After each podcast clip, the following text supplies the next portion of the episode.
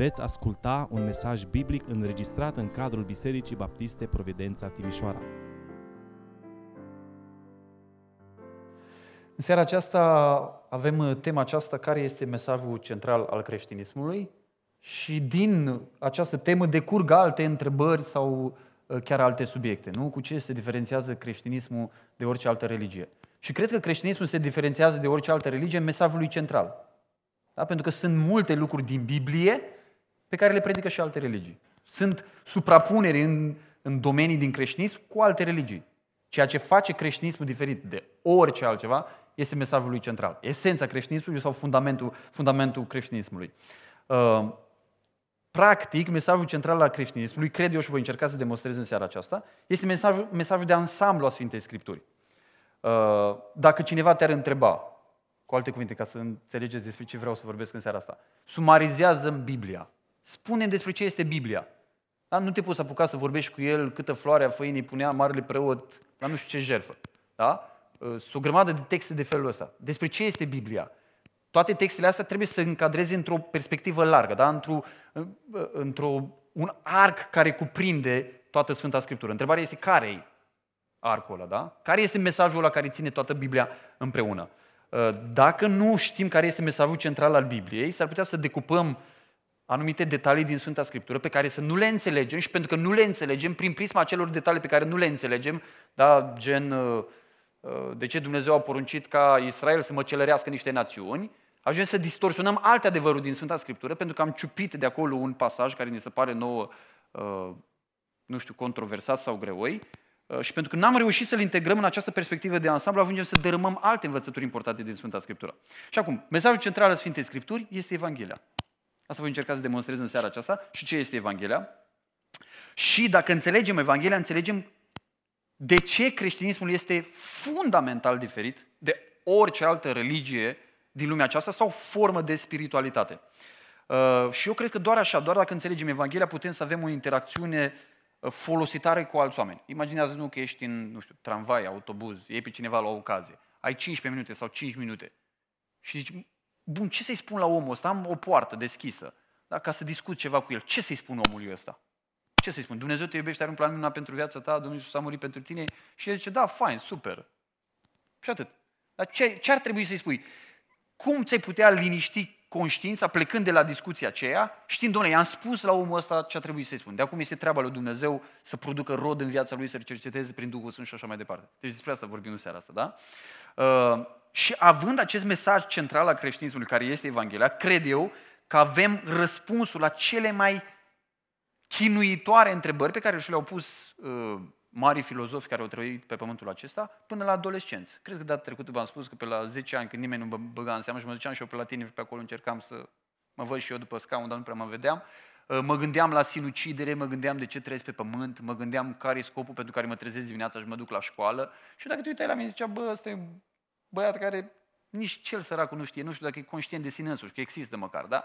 Nu, dar aveam toate frământările astea în capul meu. Ei, dacă cu trecerea timpului, ajungând să citesc alte cărți, mi-am dat seama că întrebările pe care mi le puneam eu la 12 ani și le-au pus mari filozofi. Și s-au luptat cu ele în cărți și au scris tot felul de lucruri despre uh, întrebările acestea. Pentru că sunt niște întrebări implantate de Dumnezeu în noi. Și Evanghelia este cea care răspunde la întrebările astea chinuitoare. De ce suntem pe pământ? Unde ne ducem? De unde venim? De ce trezești dimineața?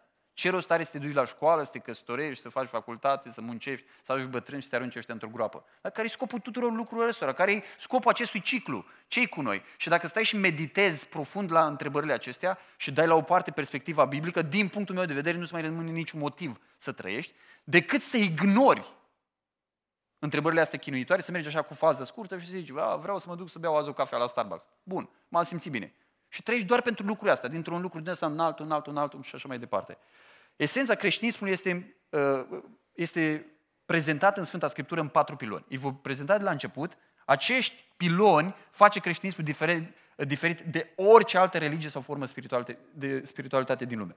Primul pilon este Dumnezeu Creatorul. Creștinismul începe cu Dumnezeu, nu cu mine. Așa cum a spus foarte clar Cristi, creștinismul nu este despre noi. Biblia așa începe, la început Dumnezeu. Evanghelia după Ioan, care demonstrează poate cel mai clar că Isus Hristos este Dumnezeu întrupat în felul ăsta. La început era, nu mai spune la început era Dumnezeu, ci spune la început era cuvântul. Pentru că cuvântul era cu Dumnezeu și cuvântul era Dumnezeu.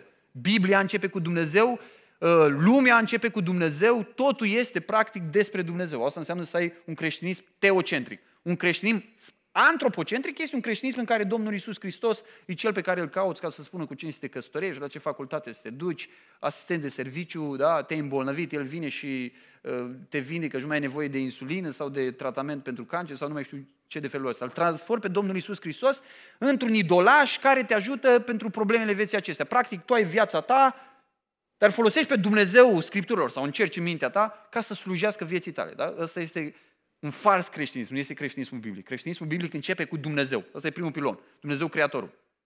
Dacă nu accepti că Dumnezeu ne-a creat, da? să presupunem că din explozia aia mare care a avut loc în bucătăria lui Dumnezeu, după nu știu câte sute de milioane de ani, nu știu exact lucrurile astea, nu mă pricep, am apărut și noi, cumva, pe aici, așa prin evoluție am apărut aici, ce drept are Dumnezeu să spună ție ce să faci? Ce drept are Dumnezeu să spună ție ce să faci? Ce drept are ca Dumnezeu să te cheamă pe tine la răspundere? Ce nevoie ai tu de jertfa Domnului Isus Hristos? Dacă El nu te-a creat, el nu are dreptul să-ți spună legi, tu n-ai călcat de fapt legile nimănui, că dacă el a pus niște legi, le-a pus abuziv, că nu-i creatorul tău și nu are niciun drept asupra ta, iar jertfa Domnului Isus Hristos este o farsă prin care el încearcă să demonstreze ce? Acesta este pilonul fundamental cu care începe Scriptura și care stă la baza întregului creștinism. Al doilea pilon este faptul că omul este un păcătos. Știu, trăim într-o, într-o vreme în care și creștinismul este bombardat și umplut cu mesaje moraliste, cu mesaje în care să ne gândim la noi înșine, Uh, că suntem grozavi, ai valoare în ochii lui Dumnezeu, ce grozav ești tu și Dumnezeu că te-a văzut din eternitate, eu zic pentru asta și dacă numai El s-ar pocăi, îl trimit pe Domnul Iisus Hristos pentru El. Sună fain, nu? Sigur, ce grozavi suntem noi și vorbim despre stimă de sine, despre încredere în sine și uh, tot felul de tehnici psihologice, manipulatorii prin care ne creștem copiii ca să aibă stimă de sine și ca să, să încreadă în ei înșiși că dacă nu o să crească abuzați psihici, vai ce o să le se întâmple lor în viață și așa mai departe. Aș putea să vă dau 100 de feluri de 100 de feluri sau 100 de moduri în care filozofii, tot felul de lucruri în acestea bombardează creștinismul și neagă că omul este un păcătos. Așa începe Biblia.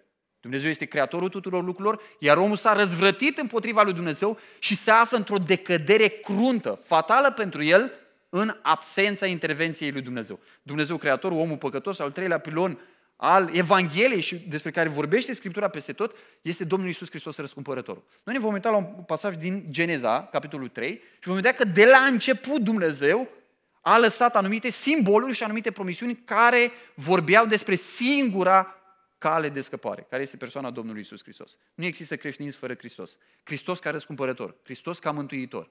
Da? Și uh, al patrulea pilon este modul în care noi ne apropiem sau modul în care noi primim a, acest mesaj extraordinar, adică prin credință și pocăință. Deci aceștia sunt patru piloni. Da? Dumnezeu Creatorul, omul păcătos, uh, uh, Domnul Isus răscumpărătorul și felul în care primim sau ni se aplică această mântuire. Haideți să începem cu primul pilon. De ce trebuie să începem, sau de ce esența creștinismului stă în pilonul acesta, Dumnezeu Creatorul? Logic, Dumnezeu este de la început, deci trebuie să începi cu El, nu? Asta e primul lucru. Noi nu ne putem, un alt lucru mai important este că noi nu ne putem înțelege pe noi înșine dacă nu îl înțelegem pe Dumnezeu. Cunoașterea de sine, corectă, reală, vine doar atunci când ne uităm în, în Cel care ne-a creat, pentru că El ne-a creat după chipul Lui. Asta spune Biblia. Ne-a creat după chipul și asemănarea Lui. Și dacă privim la Dumnezeu, așa cum El este, putem să înțelegem felul în care Dumnezeu ne-a creat. Așa ajungem să ne cunoaștem. Așa ajungem să vedem de ce nu funcționăm în anumite momente sau domenii cum trebuie. Da? Privind la Dumnezeu. De asta este fundamental să începem cu Dumnezeu, să-L cunoaștem pe Dumnezeu. Este important să-L cunoaștem pe Dumnezeu, pentru că noi nu avem resurse în noi înșine și nici nu avem sursa în noi pentru cele mai adânci nevoi ale noastre. Și luați nevoi emoționale, psihologice, mentale, de care vreți dumneavoastră, sociale. Toate nevoile acestea sunt satisfăcute din Dumnezeu, raportându-ne la Dumnezeu. De aceea trebuie să începem cu Dumnezeu, da? Și începem cu Dumnezeu pentru că suntem mai cuiva, nu suntem abandonați pe pământul ăsta, nu suntem de capul nostru pe pământul ăsta. Suntem creați de Dumnezeu, suntem mai lui Dumnezeu și cum am spus deja, în felul acesta înțelegem că avem un stăpân, avem un Dumnezeu care a dat niște legi, avem un Dumnezeu care ne va trage la răspundere pentru modul în care ne-am purtat pe terenul Lui, în care sunt legile Lui uh, și așa mai departe. Uh, Dumnezeu când a creat toate lucrurile, El a creat toate lucrurile ca o ființă suficientă sieși. Adică Dumnezeu din nou nu s-a gândit la mine și a zis, sunt așa de singur în eternitate, ce o să fac? O să-L crezi pe Andrei. Nu. Lui Dumnezeu nu-i lipsea nimic. Deci din orice motiv ar fi creat Dumnezeu lumea, nu ne-a creat pentru că Dumnezeu, că Dumnezeu se simțea singur. Da? De asta credem în Sfânta Treime. Noi credem că Dumnezeu este o singură persoană care era singură în eternitate și s-a gândit să creeze niște oameni spre distracția Lui, da? spre amuzamentul Lui, să mai uite de singurătatea Lui veșnică. Dumnezeu nu de asta a creat lucrurile. Cineva spunea că Dumnezeu din prea plinul bunătății, dragostei, înțelepciunii și puterii sale, ca o revărsare a sa, ă, a creat lumea și toate lucrurile care există. Da? De asta a făcut Dumnezeu lucrul acesta. Și în tot ceea ce Dumnezeu a creat, Biblia ne arată, vedem frumusețea lui Dumnezeu, vedem înțelepciunea lui Dumnezeu. Vorbea de munte. Nu când uiți de tine însuți. Când vezi un, un peisaj la care contempli și de care ești uimit, nu te analizezi pe tine și zici, simt un sentiment de bucurie, simt un sentiment de uimire, simt un sentiment de extaz. Ce să fac ca să, simt, să am sentimentul ăsta mai mult? Nu, ești captat de imaginea respectivă. Ei, Dumnezeu ne-a pus într-o lume care ne izbește constant cu dovezi, acum dacă ne uh, înconjurăm de blocuri, de cafenele și de toate lucrurile astea, care au și ele importanța lor, uh, nimeni greu să poate să uh, vedem frumusețea lui Dumnezeu. Dar Dumnezeu ne-a pus într-o lume extraordinară, fantastică. Și cei care cunoașteți uh, câte ceva despre știință și despre universul nostru și cât de măreț și de grozav este, Dumnezeu ne izbește practic continuu, cu dovezi ale slavei sale, ale puterii sale, ale înțelepciunii sale, ale dumnezeirii sale. Continuu ne izbește. Este imposibil să nu vezi lucrurile astea. Până și un om de știință ateu este uimit de toate lucrurile astea, doar că nu atribuie toată frumusețea, slava, gloria pe unii dintre ei când îi ascultă, am impresia să zic că ăsta sigur e creștin. După aceea spune, a, da, dar totuși lucrurile astea vin din bu, aia, da? Acum eu simplific lucrurile, știu că există explicații mult mai alambicate de care eu nu prea am timp. Acum, implicațiile actului creator, că vorbim despre Dumnezeu creatorul, sunt următoarele. Unul, că Dumnezeu este stăpânul nostru. Faptul că Dumnezeu este stăpânul nostru pune o limită nouă. Ne pune o limită. Suntem limitați. Dumnezeu ne-a creat și El este stăpânul nostru. Da? Suntem limitați la ceea ce ne dă Dumnezeu și la ceea ce ne-a făcut Dumnezeu. Da? Mai mult decât atât, avem un privilegiu. Faptul că Dumnezeu ne-a creat pe noi și ne-a dat o misiune extraordinară de care vom vorbi imediat, ne face privilegiați în toată creația, dar ne și responsabilizează. Noi ne naștem uh, cu, datorită păcatului, cu această înclinație spre sine, spre eu. Nu? Eu am trei băieței și am văzut la fiecare dintre ei, da? Lucrul acesta. Dacă el vrea cheile, el nu are puterea să te ia și să dea cu tine de pământ. Dar dacă el vrea cheile la mașină, trebuie să-i dai cheile la mașină. Dacă nu începe să facă foarte urât. El e preocupat de sine. Așa s-a născut, cu înclinație spre sine. Așa s-a născut el. Și așa sunt toți. Da? Așa sunt toți. Și creștem în felul acesta și ne dezvoltăm în felul acesta. Nu știu dacă capitalismul nu pe asta se bazează.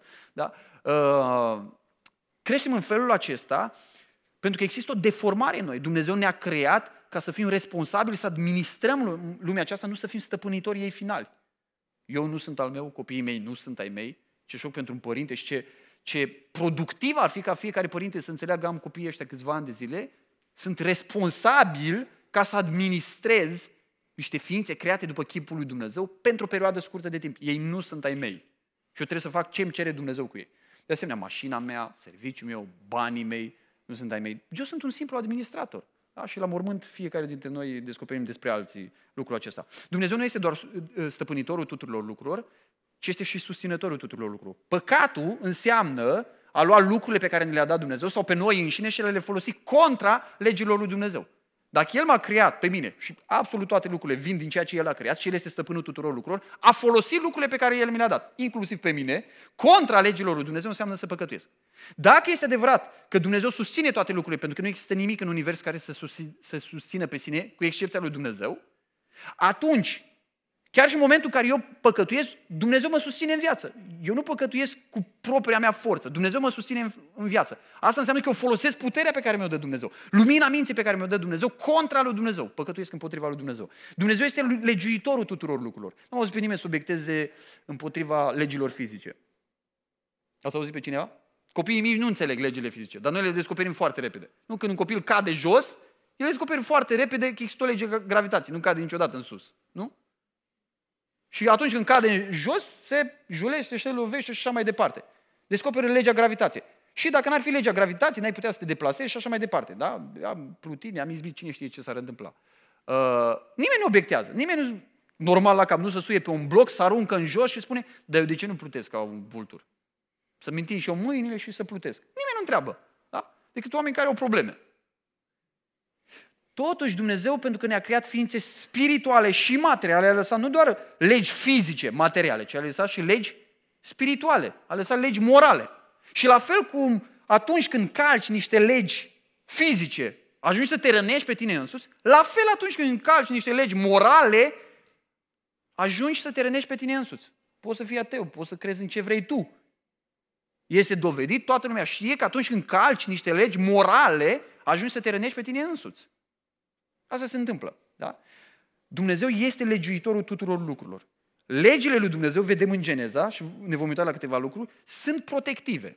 Legile lui Dumnezeu sunt protective. Dumnezeu îi spune să nu mănânci, poți să mănânci la discreție din orice pom, după plăcerea ta. Dar din pomul ăla să nu mănânci, că în ziua în care vei mânca, vei, vei muri negreșit. Da? Dumnezeu îl protejează. Este o imagine pe care o folosesc foarte des. Am stat la un moment dat la etajul 2 la bloc și am avut patru balcoane. Ce a fost cea mai ciudată apartament în care am stat. Patru balcoane avea. Unii crezi vreau să joace copiii. Pe balcon. Pe balcon. Și la balustrada aia. Îl vezi pe unul cu picioarele băgate, am probat la început cu capul. Când m-am mutat în apartament, i-am băgat capul la grilaj. Bă, nu trece prin, cu capul până asta. Dar zic, dacă se forțează odată și își bagă capul. Și zici, copiii sunt foarte, foarte agiri, foarte ingenioși. La un moment dat am văzut pe unul cățărat așa cu deget la picioare, sus pe grilajul ăla de balustradă. Și strigi disperat la el, da? Dumnezeu, dacă îl tragi de acolo, urlă. Urlă de parcă a fost înjunghiat. Dacă ar auzi vecinii, spune la pocăiței măcel acum. El urlă. De ce? Pentru că l-am luat de pe balustrada aia, dacă s-ar fi suit și s-ar fi aruncat în cap, ar fi murit. Și l-am tras de acolo, disperat, speriat, că copilul urma să se rănească, da? Legea pe care eu i-am dat-o, nu vă prind niciodată la balustrada aia când nu sunt eu acolo, da?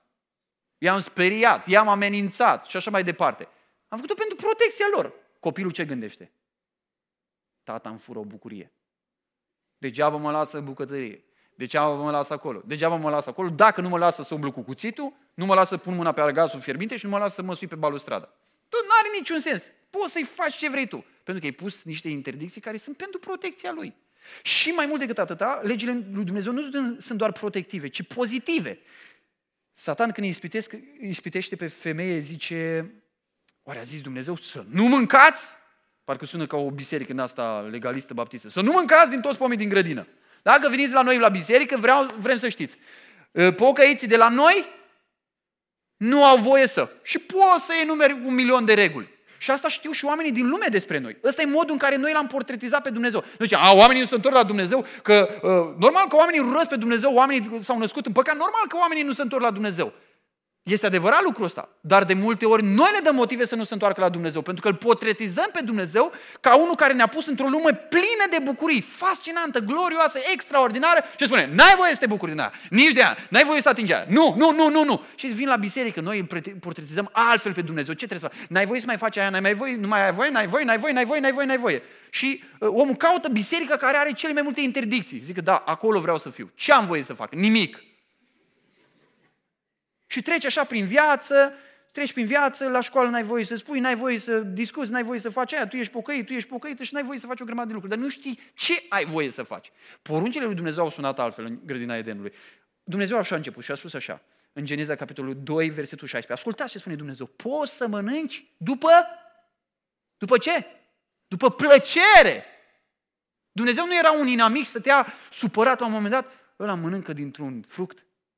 Și Adam spune, fan, ce gust are, ia încearcă Eva și Dumnezeu să, hmm, ăștia se bucură, viața e grea, nu știu ei ce urmează. Nu, zice, poți să mănânci după plăcere. Ia ascultați, din orice pom din grădină. Și lucrul ăsta nu se schimbă după căderea în păcat. Zice, acum ați căzut în păcat, trebuie să stați într-o formă din asta de ascetism, să nu vă bucurați de nimic. Mâncați de nevoie. Acum că mâncarea e bună, ce să faci? Știi? Mergi cu o mașină bună de nevoie. Ce să faci? Mașina e bună. Asta e, n-ai ce face cu ai, dar nu ai voie să te bucuri de ea. Nu. Pavel spune la un moment dat în Timotei că Dumnezeu ne dă toate lucrurile din belșug ca să ne... Ce asceți? Nu știți versetele astea. Dumnezeu ne dă toate lucrurile din belșug ca să ne bucurăm de ele. Asta spune. Dumnezeu ne le dă pe toate ca să ne bucurăm de ele. Ăsta este planul original al lui Dumnezeu. Dar Dumnezeu care este și legiuitorul, este și judecător. De ce? Am ascultat, am citit la un moment dat o carte și un autor american pe care acum nu mai pot uh, uh, uh, recomanda, spunea la un moment dat, uh, dacă nu-ți convine, da, să o zis bine, dacă nu-ți convine în lumea lui Dumnezeu, cu legile lui Dumnezeu, du-te, tată, în lumea ta și fă lumea ta și legile tale. Deocamdată ești în lumea lui Dumnezeu, ești pe terenul lui, îți legile lui, suntem locuitori pe pământul lui, făcuți de el, suntem mai lui, nu avem ce face, trebuie să respectăm legile lui Dumnezeu. Din, te, din tot ce a făcut Dumnezeu, Dumnezeu a făcut coroana creațiunii sale, omul. A făcut după chipul și asemănarea lui. Spre deosebire de tot ce a făcut Dumnezeu și vă, poate v-ați uitat la documentare, vezi, lumea asta e, universul este imens, este imens. Este imens. Dumnezeu s-a preocupat de niște furnicuțe pe care nici nu le vezi din spațiu.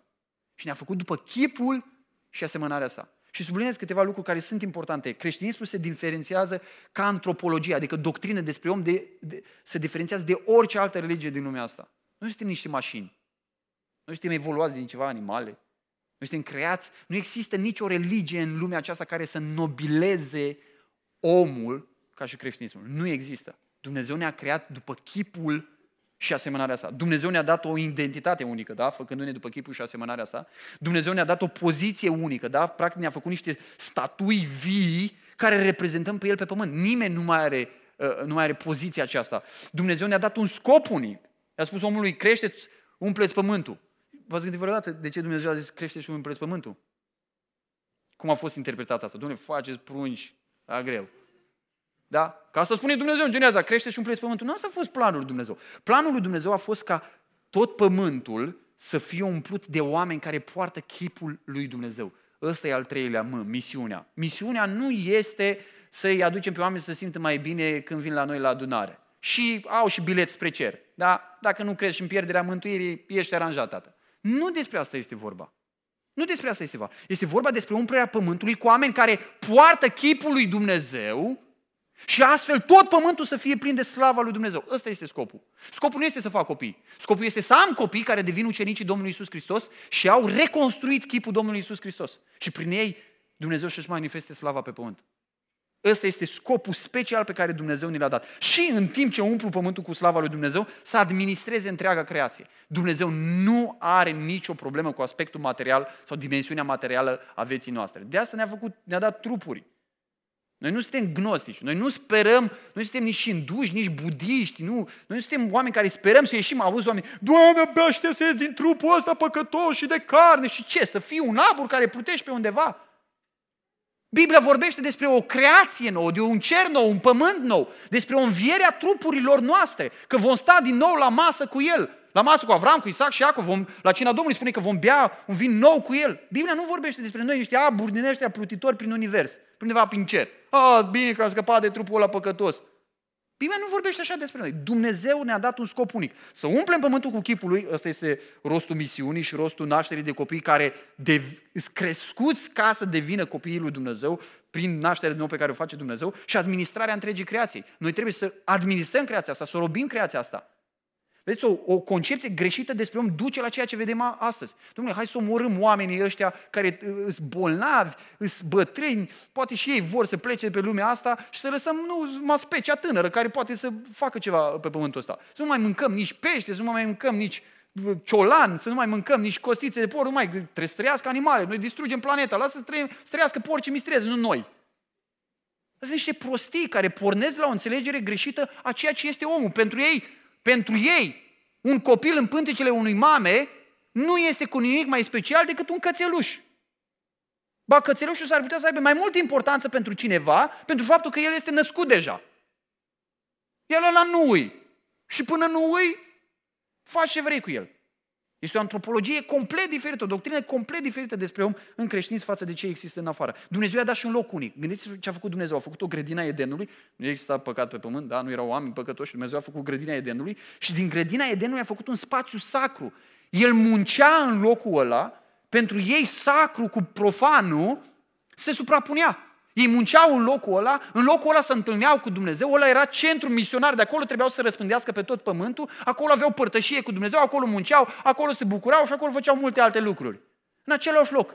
Dumnezeu a pus într-un loc unic. Locul ăsta unic, datorită faptului că a ajuns afectat pământul de păcat, a ajuns să fie mutat la templu, la cortul întâlnirii și acum vorbim despre templul lui Dumnezeu care este biserica și fiecare dintre noi. Da? Pentru că Dumnezeu locuiește în biserică și în noi înșine. Dumnezeu a dat o relație unică. Dumnezeu n-a vorbit niciodată cu animalele. El poruncește animalul să facă unul sau altul, dar Dumnezeu nu comunică cu animale. Da? Animalele nu sunt raționale. Chiar dacă unii încearcă să demonstreze că, uite ce deștept e cățelușul ăla sau delfinul nu știu care. Uh, noi suntem creați după chipul lui Dumnezeu și comunicăm pe, cu Dumnezeu. Suntem singure ființe care putem avea comuniune cu Dumnezeu care ne-a creat și unii ca alții. Și o perspectivă unică. Și ce interesant, Dumnezeu a pus doi pomi despre care pomenește. Zice, poți mănânci din orice pom. Zice, era în centrul grădinii pomul vieții. Și era și pomul cunoștinței binelui și răului. Dumnezeu i-a interzis să mănânce din pomul cunoștinței binelui și răului, dar nu i-a interzis să mănânce din pomul vieții. După ce au căzut în păcat, zice să-i scoatem afară, că dacă mănânc din pomul vieții, vor trăi veșnic. Deci nu, s-o trecut prin cap să mănânce din pomul vieții. Perspectiva pe care Dumnezeu a avut-o și planul pe care l-a avut a fost ca ei să aibă viață veșnică, care ajunge să fie uh, uh, promisă în persoana Domnului Isus Hristos. Trecem la pilonul 2. Ăsta este Dumnezeu Creatorul, omul căzut. Acum, uh, eu cred în totală depravare, dar vreau să vă explic puțin. Ce înseamnă totală depravare? Uitați, noi suntem așa de drăguți aici. Nu? S-ar fi greu să crezi despre cineva de aici, chiar dacă nu e credincios, că e total depravat. Este total căzut în păcat. Doctrina aceasta depravării totale sau a căderii totale a omului nu înseamnă că omul nu poate să facă lucruri care sunt conforme cu legea lui Dumnezeu.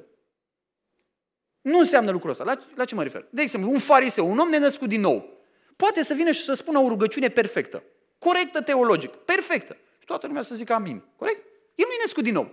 El s-a conformat în exterior legii lui Dumnezeu. Sau cineva poate să facă un bine unui sărac, sau cineva poate să ajute pe cineva la construirea unei case, sau cineva poate să facă filantropie. Sunt atâția oameni civilizați în orașul ăsta, nu? Manierați, educați, care nu sunt născuți din nou.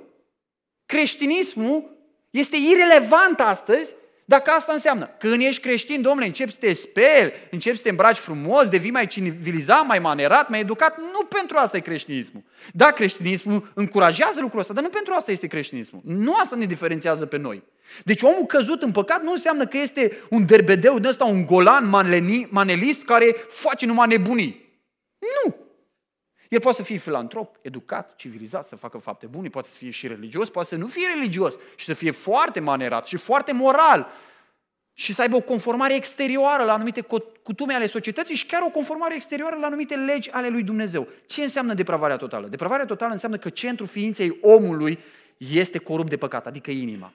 Și înseamnă că această inimă, care are, zicem noi, trei facultăți, minte, voință și sentimente, fiecare din această facultate a sufletului este afectată de păcat. Dar mintea este întunecată, motiv pentru care nu mai vezi frumusețea slavei lui Dumnezeu în cuvânt, în creație și așa mai departe. Voința este robită, motiv pentru care faci lucruri uneori pe care n-ai vrea să le faci.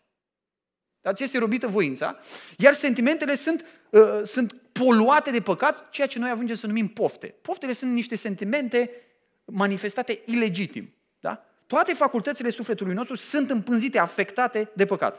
Și esența depravării este că omul acesta, cu inima coruptă de păcat, este împotrivitorul lui Dumnezeu.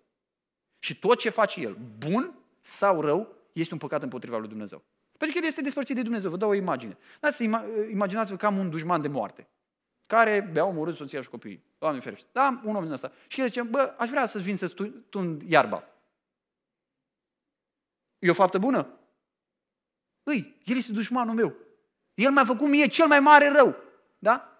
Cu ce mă ajută pe mine faptele lui filantropice sau ajutorul lui când el este cel mai mare dușman al meu? Biblia așa ne descrie. Suntem dușmani ai lui Dumnezeu, suntem rebeli împotriva lui Dumnezeu. Ce spune Biblia? Știți evenimentul acesta foarte clar, nu?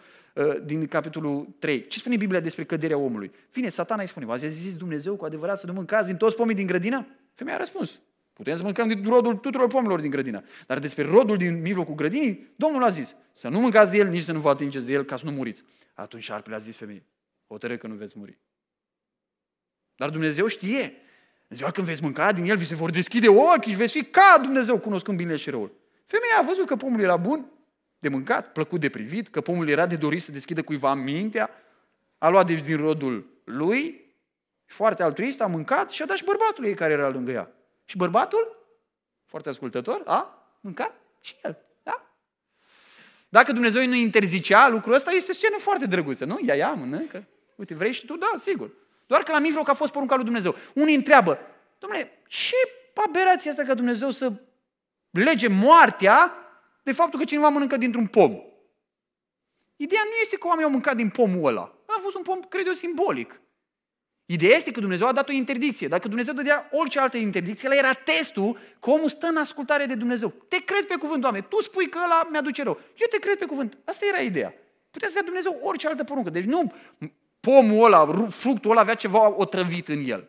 Da? Ci testul a fost ascultarea de Dumnezeu. Ce este păcatul? Păcatul este o încredere în Dumnezeu. Ei n-au mai crezut pe Dumnezeu atunci, n-au mai crezut cuvântul lui Dumnezeu. Păcatul este nemulțumire cu ceea ce a făcut și a dat Dumnezeu. Dumnezeu i-a dat tot din grădină, absolut tot. Imaginează să ai toată planeta la dispoziție și Dumnezeu să-ți dea o singură interdicție. Nu a fost mulțumit în starea în care l-a lăsat Dumnezeu. Nu a fost mulțumit cu parametrii pe care i-a, stat, i-a trasat Dumnezeu. Păcatul este o negare. Zice, veți muri când veți mânca. Păcatul spune, nu veți muri. Din potrivă, vi se vor deschide ochii, veți fi ca Dumnezeu. Păcatul este suspiciune. Ăsta este lucru pe care îl face satana și astăzi chiar în viețile multor credincioși. Suspiciune la adresa lui Dumnezeu. De ce Dumnezeu ți-a interzis să nu mănânci? Trebuie să fie ceva acolo. Eu zic că o să muriți. E altceva ascuns. De ce Dumnezeu ne cerem să fim monogami? De ce? De ce să ai o singură nevastă? De ce să n-ai trei? De ce să te mai căsătorești? Nu, că e atâta lume care trăiește împreună. De ce să nu schimbi capii, ciorapii, ă, partenerii? Care e problema? Dumnezeu ne ascunde ceva. Dumnezeu ne interzice pentru că există niște plăceri acolo și Dumnezeu vrea să ne le fure. Și satana seamănă această sămânță a suspiciunii față de Dumnezeu și mulți care sunt credincioși, în, în inimile lor, multor credincioși, dospește un duh, de, o, o stare de suspiciune la adresa lui Dumnezeu. Dumnezeu de asta mi interzicea. Dumnezeu de asta a făcut lucrul ăsta în viața mea. Dumnezeu de asta nu a lăsat. Dumnezeu suspiciune. Satana hrănește suspiciunea aceasta. Și din această suspiciune, se nasc gânduri blasfemiatoare care deformează caracterul lui Dumnezeu. La ce mă refer? Și să nu spuneți că nu vă trec lucruri din asta prin cap. Îți trec prin cap și după ce ești născut din nou.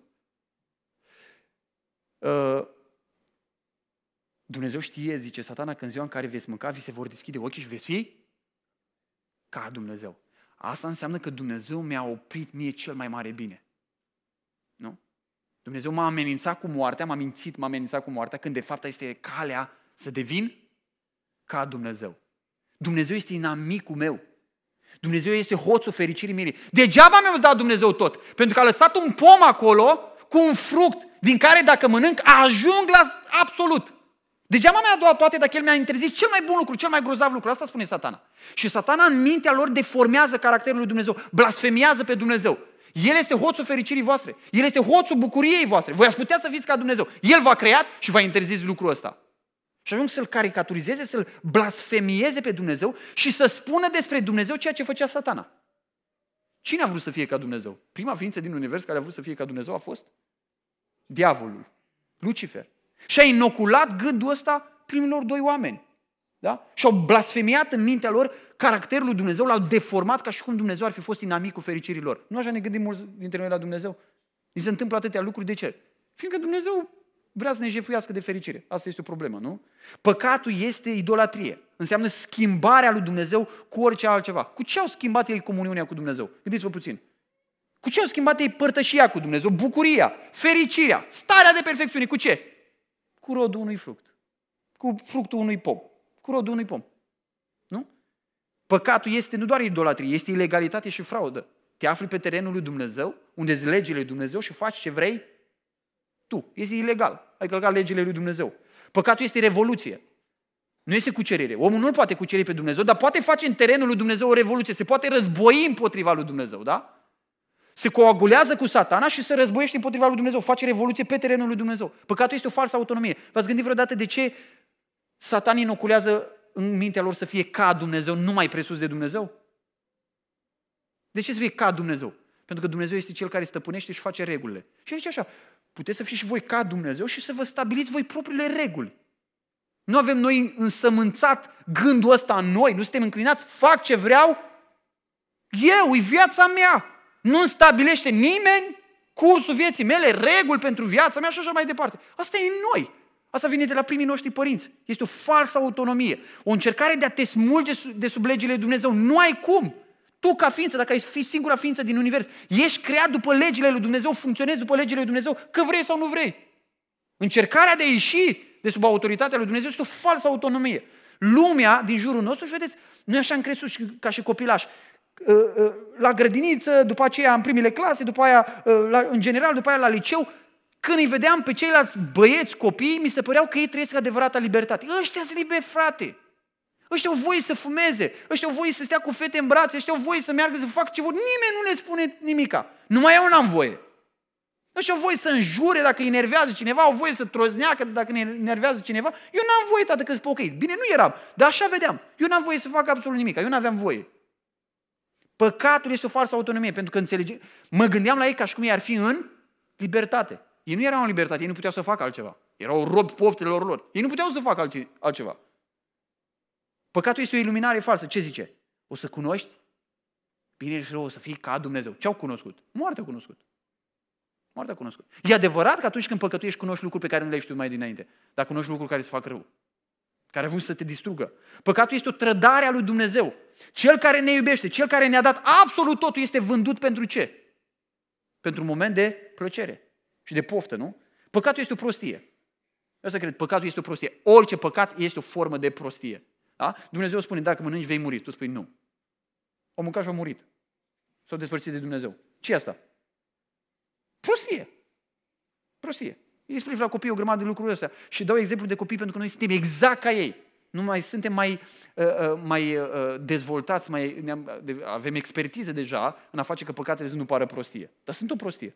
Păcatul este mândrie, da? Crezi că meriți mai mult decât ți-a dat Dumnezeu. Și mai aveam o definiție, dar nu știu dacă o să vă placă, păcatul este prostituție spirituală. Și Biblia vorbește de multe ori așa. Dumnezeu e căsătorit cu Israel și Israel începe să-l înșele, să preacurvească cu idoli. Îl, vin, îl vând pe Dumnezeu care este sursa tuturor bunurilor spirituale, materiale. Îl vând pe Dumnezeu pentru ce? Prostituție uh, spirituală, cu idolii. Asta este păcatul. Îl vinzi pe Dumnezeu pentru niște pofte de o clipă. Îl vinzi pe Dumnezeu ca să asculți de satana. Din momentul în care omul păcătuiește, se destabilizează totul.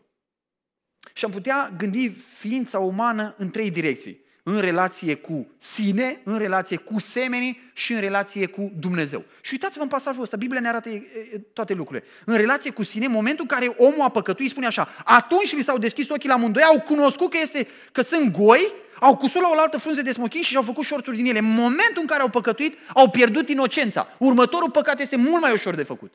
În momentul în care au păcătuit, începe ceea ce eu numesc betonarea conștiinței. Lucrurile care acum 15 ani ți se păreau oribile, când prima dată te-ai uitat la pornografie, ai fost oripilat după aceea. Te simți murdar, dezastru. Dar după două luni, deja ești imun. Doar când treci deja la ceva mult mai grav, începe să se pară grozav. Asta face și ajungi să fii betonat, să betonează conștiința. Și au pierdut inocența morală, spirituală pe care au avut-o, da? Și de asta și-au cusut uh, uh, șorțul ăla de frunze. Uh, este și în relație cu semenii. Ce face? Care a fost semen, semenul lui Adam? Eva, nu? Ce se întâmplă când au păcătuit? Dumnezeu vine. Ce se întâmplă prima dată când au păcătuit? Dumnezeu zice, ce ai făcut Adam? Și el ce spune?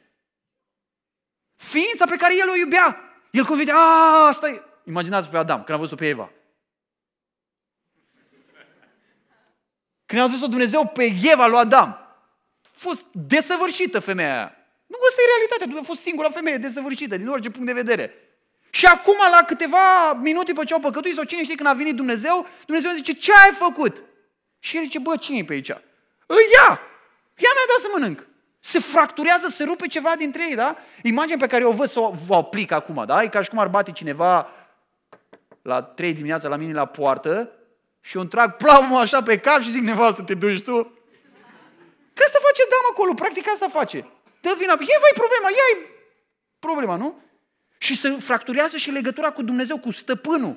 Da? Ei încep să fugă, spune că au auzit glasul lui Dumnezeu și au început să fugă. Acum Dumnezeu care era, într-adevăr, stăpânul lor, legiuitorul lor, judecătorul lor, vine după ei în calitate de răscumpărător, de mântuitor. Dumnezeu fuge în urmărirea omului. Vine Adam încoace, Dumnezeu îl confruntă ca să-l mântuiască, ca să-l vindece, ca să ridice din starea asta. Omul, datorită faptului că și-a rupt relația cu Dumnezeu, care are suspiciuni legate de Dumnezeu, pentru că a deformat în mintea lui caracterul lui Dumnezeu, l-a blasfemiat pe Dumnezeu cu în gândurile sale, sub ispitele diavolului, fuge de cel care vrea să-l mântuiască, să-l recupereze. Se fracturează toată viața lui, este destabilizat. Omul intră într-un haos total. Și acum Dumnezeu ne-a creat cu niște indicatori lăuntrici care încep să sune, care încep să clipocească atunci când noi, când noi păcătuim. Și în starea noastră de păcat, indicatorii ăștia câteodată să aprind uh, mai mulți deodată, câte unul pe rând și așa mai departe. Nu știu dacă ați văzut o mașină la care s-a aprind toți indicatorii. E acolo ca pomul de Crăciun. Așa suntem noi în starea noastră căzută. Dumnezeu ne-a creat cu sentimentul direcției. Vrei să știi unde te duci? Domnule, de unde vin și unde mă duc? Dumnezeu ne-a creat cu sentimentul valorii. Vreau să știu că contez. De asta oamenii își pun capă zilele. Mi se pare că este irelevant. Dumnezeu ne-a creat cu sentimentul împlinirii. Ați dori să fii satisfăcut? Nu este un păcat. Ați dori să știi că ai o direcție, nu este un păcat. Ați dori să știi că ai o valoare, nu este un păcat. A, sentimentul transcendentului, de a te depăși pe tine însuți, de a intra în contact cu altcineva superior, este un sentiment implantat de Dumnezeu în noi. Când vezi oameni în toată firea, ingineri, doctori, oameni de știință care se duc ca nebunii și uh, uh, o panoramă în asta stă în fața lor și le spune acum bateți din palme, acum dați din cap, faceți nu știu ce și o să simțiți că intrați în contact cu nu știu ce, zic, bă, ăștia sunt normali.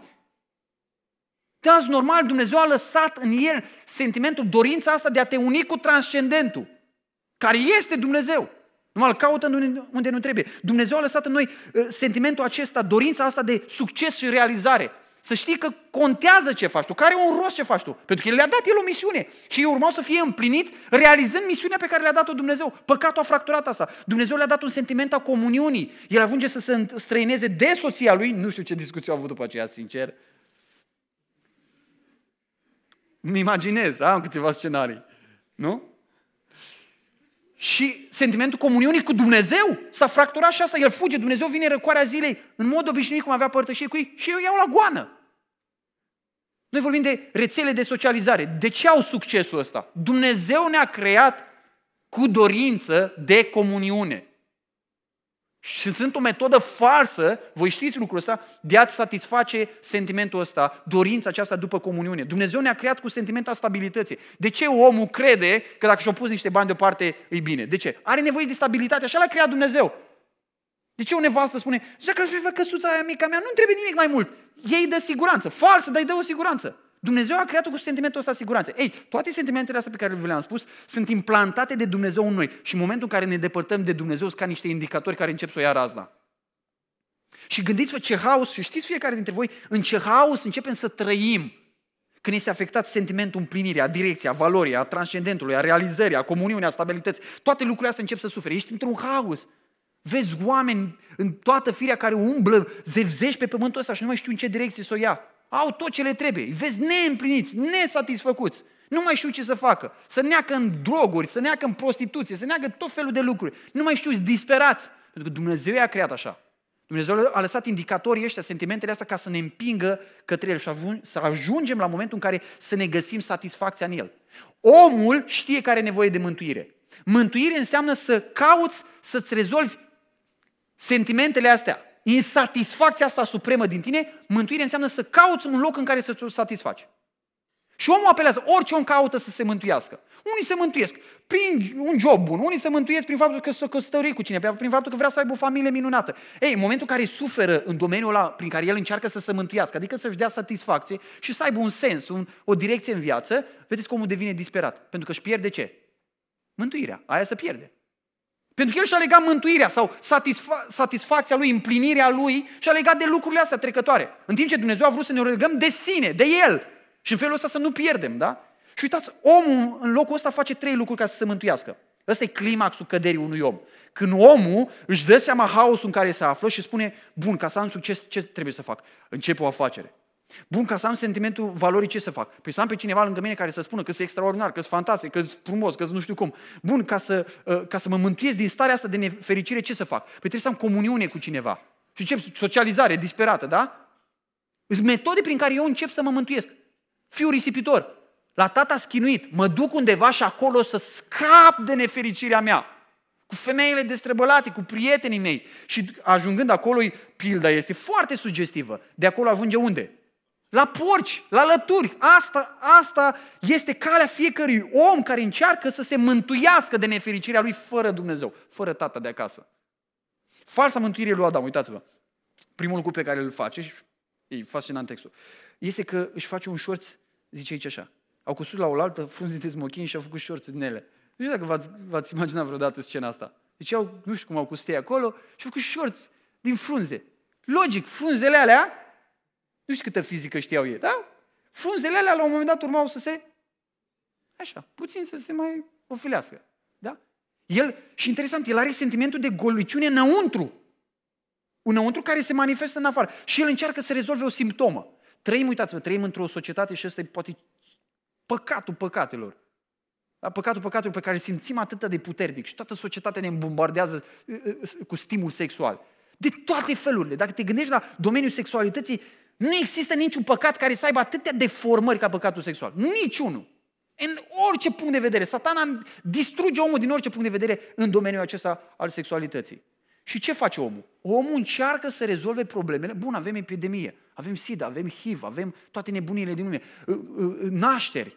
Da? Au, dumne, au nașteri neprogramate, nedorite. Ce facem? Păi inventăm avortul. Există o industrie fantastică, fantastică, să facă o droaie de bani din, pentru combaterea bolilor care se transmit pe cale sexuală. Dar se rezolvă ce? Dumnezeu îți dă indicatorii. Bă, tată, e epidemie. De ce? Pentru că ați călcat legea mea. Nu e nicio problemă. Băgăm 500 de miliarde de dolari și facem pastile pentru boala aia, pentru boala aia, pentru epidemia aia și așa mai departe. Este o acoperire a simptomelor. Mă simt nefericit, ce fac? Păi câștig mulți bani. Simptome, vrei să rezolvi un simptom, tu nu rezolvi problema adevărată. Tu ai un hău în tine, cred că Augustin spunea. Avem un gol în noi, un hău care este de forma lui Dumnezeu. Până n-ajungi la Dumnezeu, nu o să fii niciodată împlinit și satisfăcut. Este atât de simplu, așa ne-a creat Dumnezeu. El încearcă să se mântuiască acoperind, fără succes, simptoma păcatului. Al doilea lucru pe care îl face în, uh, în farsa lui mântuirii este că încearcă să se ascundă fără sens. Al doilea lucru prin care omul încearcă să se să, să scape de sentimentul de vinovăție, de păcat și așa mai departe, este să fugă de cel care are o problemă cu el, nu? Cine e judecătorul? Dumnezeu, Dumnezeu. Adame, unde ești? Vine judecătorul. Vum, iau la goană. Că dacă nu mai ai Dumnezeu, nu mai există păcat, nu? Dacă n-ai Dumnezeu, nu există un legiuitor, nu există păcat. E ca și cum n-ai avea judecători, dacă n-ar fi judecători. Și vine el și îmi spune, bă, fii atent că nu știu ce legi de circulație. Vezi, de treabă. Că dacă nu le respect ce? Cine o da legile astea? Păi le-o da nu știu cine. Nu mă interesează. Suntem autonome. E, pentru că există un Dumnezeu, ca să scapi de Dumnezeu ăsta, începi să fugi de El. Îl negi, fugi de El. Ăsta e un mod de a te mântui de păcat. În loc să te duci la soluția lui Dumnezeu, fugi de Dumnezeu. Crezi că fugând de Dumnezeu vei scăpa de problema păcatului. Și al, bine, și scena asta e foarte interesantă, că zice așa, atunci a auzit glasul Domnului Dumnezeu care umbla prin grădină răcoarea zilei. Și omul și nevasta lui, ascultați, s-au ascuns de fața Domnului Dumnezeu printre pomii din grădină. Deci și ea, Adam, nevasta de mână, sau nevasta le ia pe Adam de mână și fug. Pac, pac, și ajuns ei între niște pomi acolo și zice, Dumnezeu e gata, ne-am ascuns aici printre pomii din grădină. Da? Gândiți-vă puțin. Deci ei s-au ascuns de Dumnezeu care umple tot universul, s-au ascuns, după pom. Mă văd, nu te vezi. De cine se ascundeau? De cine se ascundeau? De Dumnezeu se ascundeau. Biblia ne spune lucrurile acestea ca să vedem ridicolul în care i-a dus păcatul, prostia în care îi împingea păcatul. Gata, m-am acoperit. Prima problemă am rezolvat-o, nu mai suntem goi, dar avem Dumnezeu, ne-a strigat. Nu ne mai vede nici de Dumnezeu, acum ne-am pus după pom. Până la urmă Dumnezeu te caută, te găsește, Dumnezeu te confruntă, îți arată starea.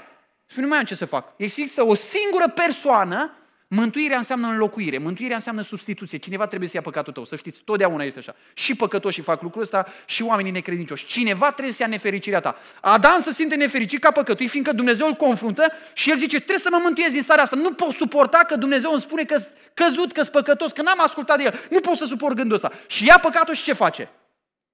Îl transferă cui? Nevestei sale. Asta se întâmplă în mântuirea adevărată. Păcatul nostru este transferat asupra cui? Asupra nevestei, și asupra lui Hristos. Asta este mântuirea. El încearcă să se mântuiască acolo. Încearcă să scape de Dumnezeu, că el are o problemă cu păcatul, încearcă să-și acopere goliciunea, rezolvă doar simptome și încearcă să, să scape de păcat aruncând asupra nevestei sale. Și acum Domnul Dumnezeu este extraordinar, fascinant în pasajul acesta, pentru că Dumnezeu vine în recuperarea omului. Și ăsta este al treilea punct, da? Dumnezeu răscumpărătorul sau Hristos răscumpărătorul. Asta este parte fundamentală din Evanghelie. Dumnezeu inițiază. Nu există nici un om care să vină la Dumnezeu de unul singur. Deci dacă ai ajuns aici din greșeală, de exemplu, sau te-o chemat cineva și o să spună că o să fie, uh, nu știu, pișcoturi foarte bune, ai ajuns aici fiindcă Dumnezeu a rânduit lucrul ăsta. Dumnezeu este în căutarea omului. Nu omul este în căutarea lui Dumnezeu. Este foarte simplu. Nu există că tu faci un pas către Dumnezeu, El face... Numai doi am auzit variantă cu mie. Da? E, ok. Și asta e la fel de eretică, de fapt. Uh, nu există, Dumnezeu este în căutarea omului. Ascultați, ăștia fug de Dumnezeu, să ascund pe... Atunci au auzit glasul Domnului Dumnezeu care umbla prin grădină în răcoarea zilei și omul și nevasta lui s-au ascuns de fața Domnului. Al doilea lucru pe care îl spune că Dumnezeu ne caută acolo unde suntem noi, în, în locul al păcatului. Domnul Iisus Hristos arată perfect lucrul ăsta. Se duce, vede unul la vamă. Ce făcea asta la vamă? Îi jefuia pe compatrioții lui. Asta făcea. Și Domnul de acolo de la vamă îl cheamă. De acolo de la vamă îl ridică. Vine și îl, îl ia din locul păcatului său. Dumnezeu nu așteaptă. Mulți dintre noi am discutat cu o grămadă de oameni. Întâi să scap de pornografie și după aia vin la biserică. Să nu mai fumezi și după aia vin la biserică. Am niște prieteni, mai merg în cluburi și după aia vin la biserică. E o prostie. Asta înseamnă că încerci să te mântui pe tine însuți, să-ți faci o baie din asta ritualică, așa morală, și uite, Doamne, am venit, mântuie-mă acum. Păi dacă tu te-ai mântuit singur, ce să te mai mântui El? Ce, să pună ștampila pe ce ai reușit să faci tu? Dumnezeu îl caută, Dumnezeu vine acolo unde este. Dumnezeu, în ghilimele, nu descurajează. Omul fuge și Dumnezeu nu zice, ți-am dat o șansă. S-ar putea ca Dumnezeu să nu-ți dea a doua șansă. Știți evangelizarea din asta? Ia ascultați. Dar Domnul Dumnezeu a chemat pe om și a zis, unde ești? Dacă Dumnezeu are o problemă de rezolvat cu el, Dumnezeu perseverează. Noi vorbim despre perseverența Sfinților în Har, trebuie să perse- vorbim despre perseverarea, perseverarea lui Dumnezeu în urmărirea și în căutarea noastră. Pentru că El asta face. Ne urmărește toată viața noastră. Dumnezeu cheamă individual, a chemat omul. Ne cheamă individual. Din păcate, asta este o mare tragedie în bisericile evanghelice, când tinerii cred, trăiesc cu senzația asta. Ați ascultat mărturiile de la botez. Ascultați mărturiile de la botez. M-am născut într-o familie de credincioși. De mici părinții m-au dus la adunare. M-au învățat din cartea aia colorată povești din Biblie, cu Noe și cu Zacheu și cu nu mai știu. Și am mers la grupele de copii. După aceea am cântat la uh, uh, formația de mandoline, după aceea am fost la grupele de nu știu ce, la tineret și tati, eu sunt ca voi, ce? botezați-mă și pe mine, ce să vă spun altceva, sunt de vostru, ce, ce vreți? El nu știe să zică nimic. El crede că cumva au venit cu, după fusta mamei, mai venit cu tata, intru și eu în împărăție. Păi, ce vreți, mă la ortodox, la catolici? Așa îi se pare puțin, păi la ce mă pune să le mărturisesc? Ce să mărturisesc? N-am fost aici în biserică cu ei de când sunt. Nu, frate, nu tu mai binecuvântat. De vostru, ce vreți? Haideți să rezolvăm o dată asta. Vreau și să mă însor, hai că trece timpul. Cam asta e, așa văd oamenii lucrurile. Dumnezeu ne cheamă individual, nu ne cheamă cu mama, nu ne cheamă cu tata, Bă, dar se botează grupul de tineri, nu? Se botează ăștia de 18 ani. Până am fost împreună la fumat. Dacă pe ăsta îl botează, ce să mă botez pe mine? N-am fost când am fost în tabără amândoi prin pădure cu... Cât... Care, care e diferența dintre noi? De ce ar fi asta mai grozav decât mine? Suntem în același lot. Eu 18 ani, suntem calificați, dă drumul. Cam asta este. Asta este realitatea. E tristă, dar asta este realitatea. Pentru că în concepția lui se pare, domne, să merită lucrul ăsta. El e de-a nostru, mai greșește și el. Cine nu greșește? Nu suntem oameni.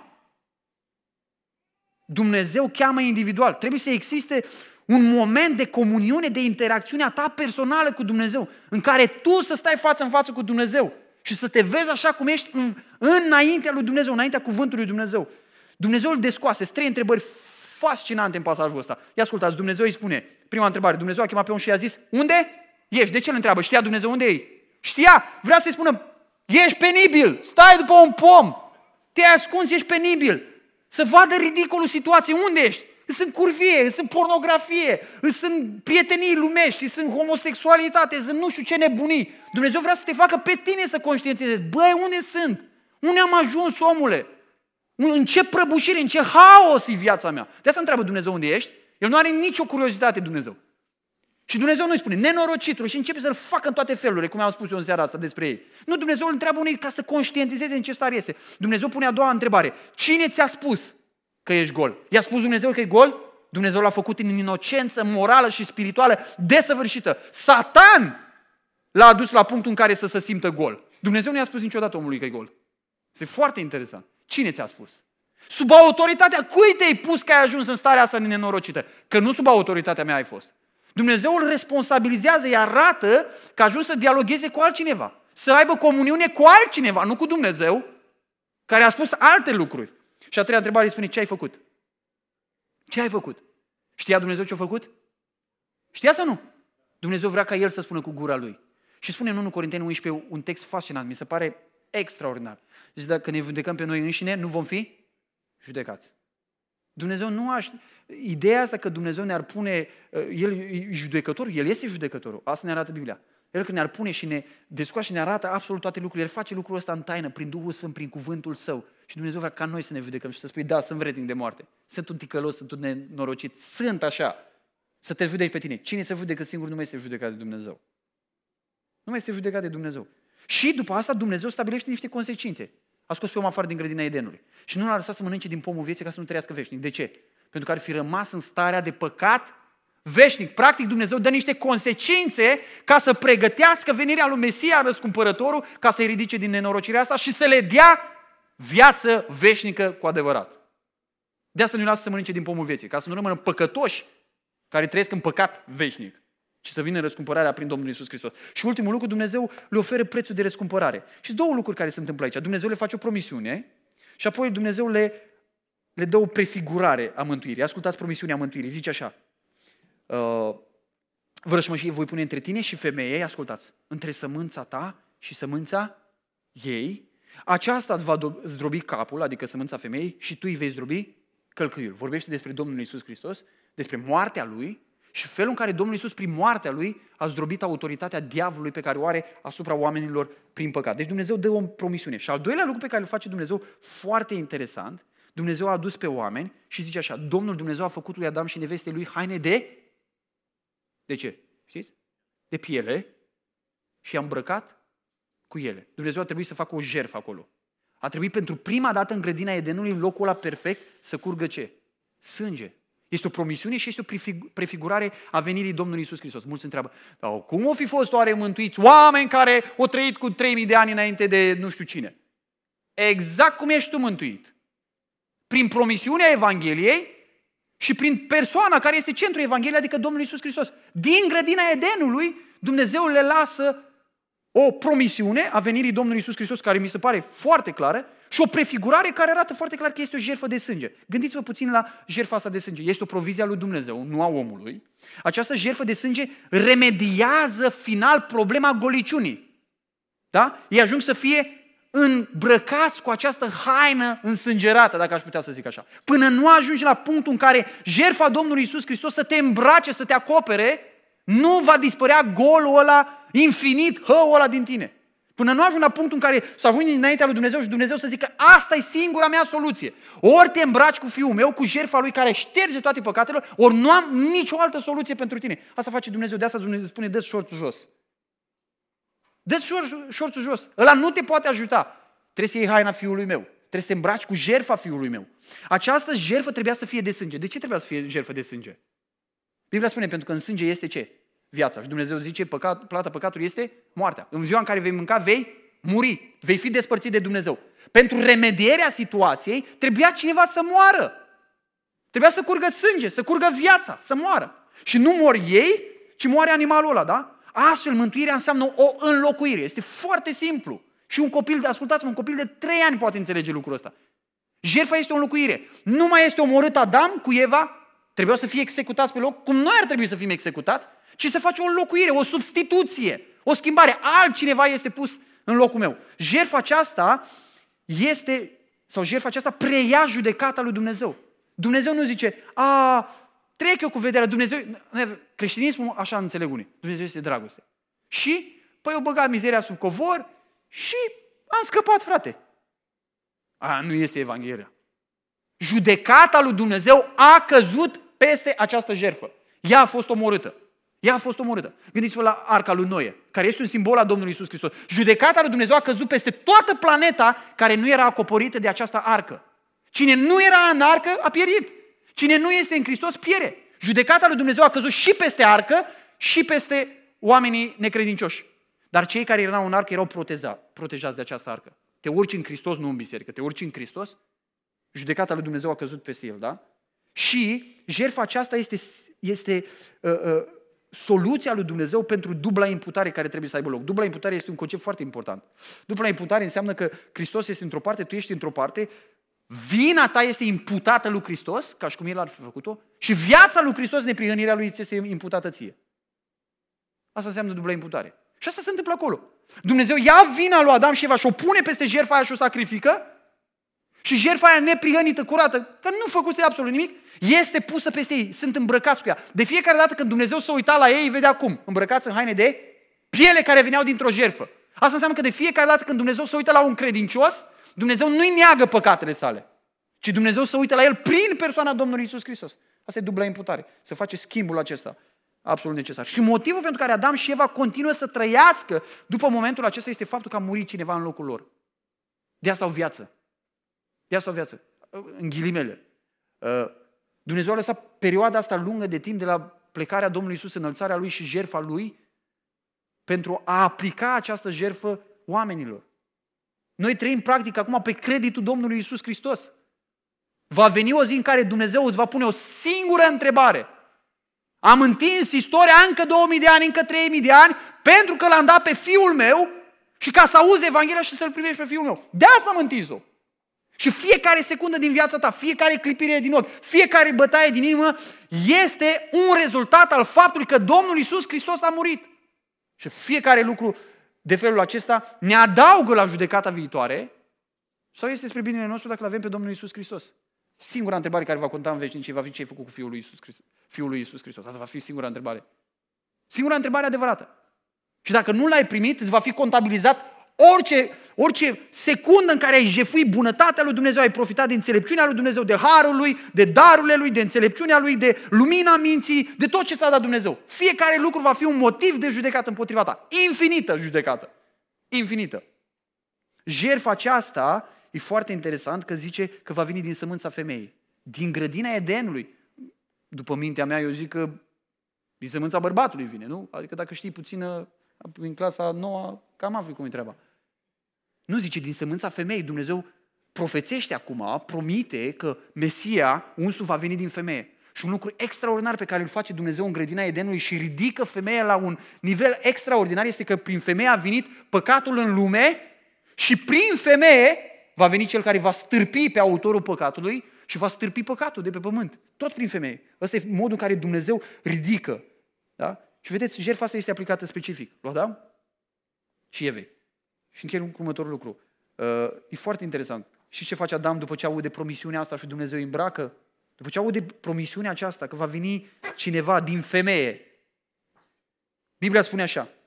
Zice că Adam a pus Ia ascultați, capitolul 3, zice că Adam a pus nevestei sale numele Eva, că cea a fost mama tuturor celor vii. Eva înseamnă viață. Când Adam aude, când Adam vede că Dumnezeu îmbracă cu jerfa, da? cu neprihănirea aceea, li se dă viață în continuare. Și nu doar atât, din nevasta lui va veni Mesia, Shiloh, va veni răscumpărătorul, mântuitorul, ea știe, din femeie, va veni viața, va veni mântuirea, va veni răscumpărătorul. Și pune nevestii sale numele viață. Pentru că de acolo, din ea, urma să vină. În seara aceasta ă, ați mai râs, v-ați mai, nu știu, v-ați mai gândit la una alta. Aș vrea să închei cu o chemare foarte, foarte serioasă pentru toți care suntem aici. Botezați, nebotezați, baptiști, ortodoxi, nimic ce suntem unii dintre noi. Ă, să te gândești foarte serios la lucrul ăsta. Că Dumnezeu este creatorul tău, este stăpânul tău, este susținătorul tău, este legiuitorul tău și într-o zi va fi judecătorul tău. Tu ești păcătos, căzut cât de căzut se poate să fii. Iar Dumnezeu a dat o soluție pentru apropierea noastră de El, care este persoana Domnului Isus Hristos. Îți spun foarte, foarte, foarte, foarte, foarte serios. Gândește-te acum foarte serios la singura care de scăpare pe care ți-a dat-o Dumnezeu. Nu ca să-ți câștigi un bilet în cer, ci ca viața pe care o trăiești acum să aibă semnificație. Ca veșnicia să aibă semnificație. Ca tot ceea ce faci acum să fie primit de tine ca un dar de la Dumnezeu, să fie trăit prin puterea lui Dumnezeu, spre slava lui Dumnezeu, după voia lui Dumnezeu. Golul ăla din sufletul tău nu va fi umplut niciodată. Este plin de păcat, trebuie curățit de Domnul Isus Hristos. Scopul venirii Domnului Isus Hristos nu este să ne dea un bilet spre cer. Scopul venirii Domnului Isus Hristos este să ajungem la acela care poate să umple viața noastră din orice punct de vedere. Din orice punct de vedere. Și Dumnezeu să vă binecuvânteze pe toți, să ne binecuvânteze pe toți, să-L iubim, să-L primim, să credem în Domnul Isus Hristos, să facem din El centru gravitațional al vieților noastre. Amin.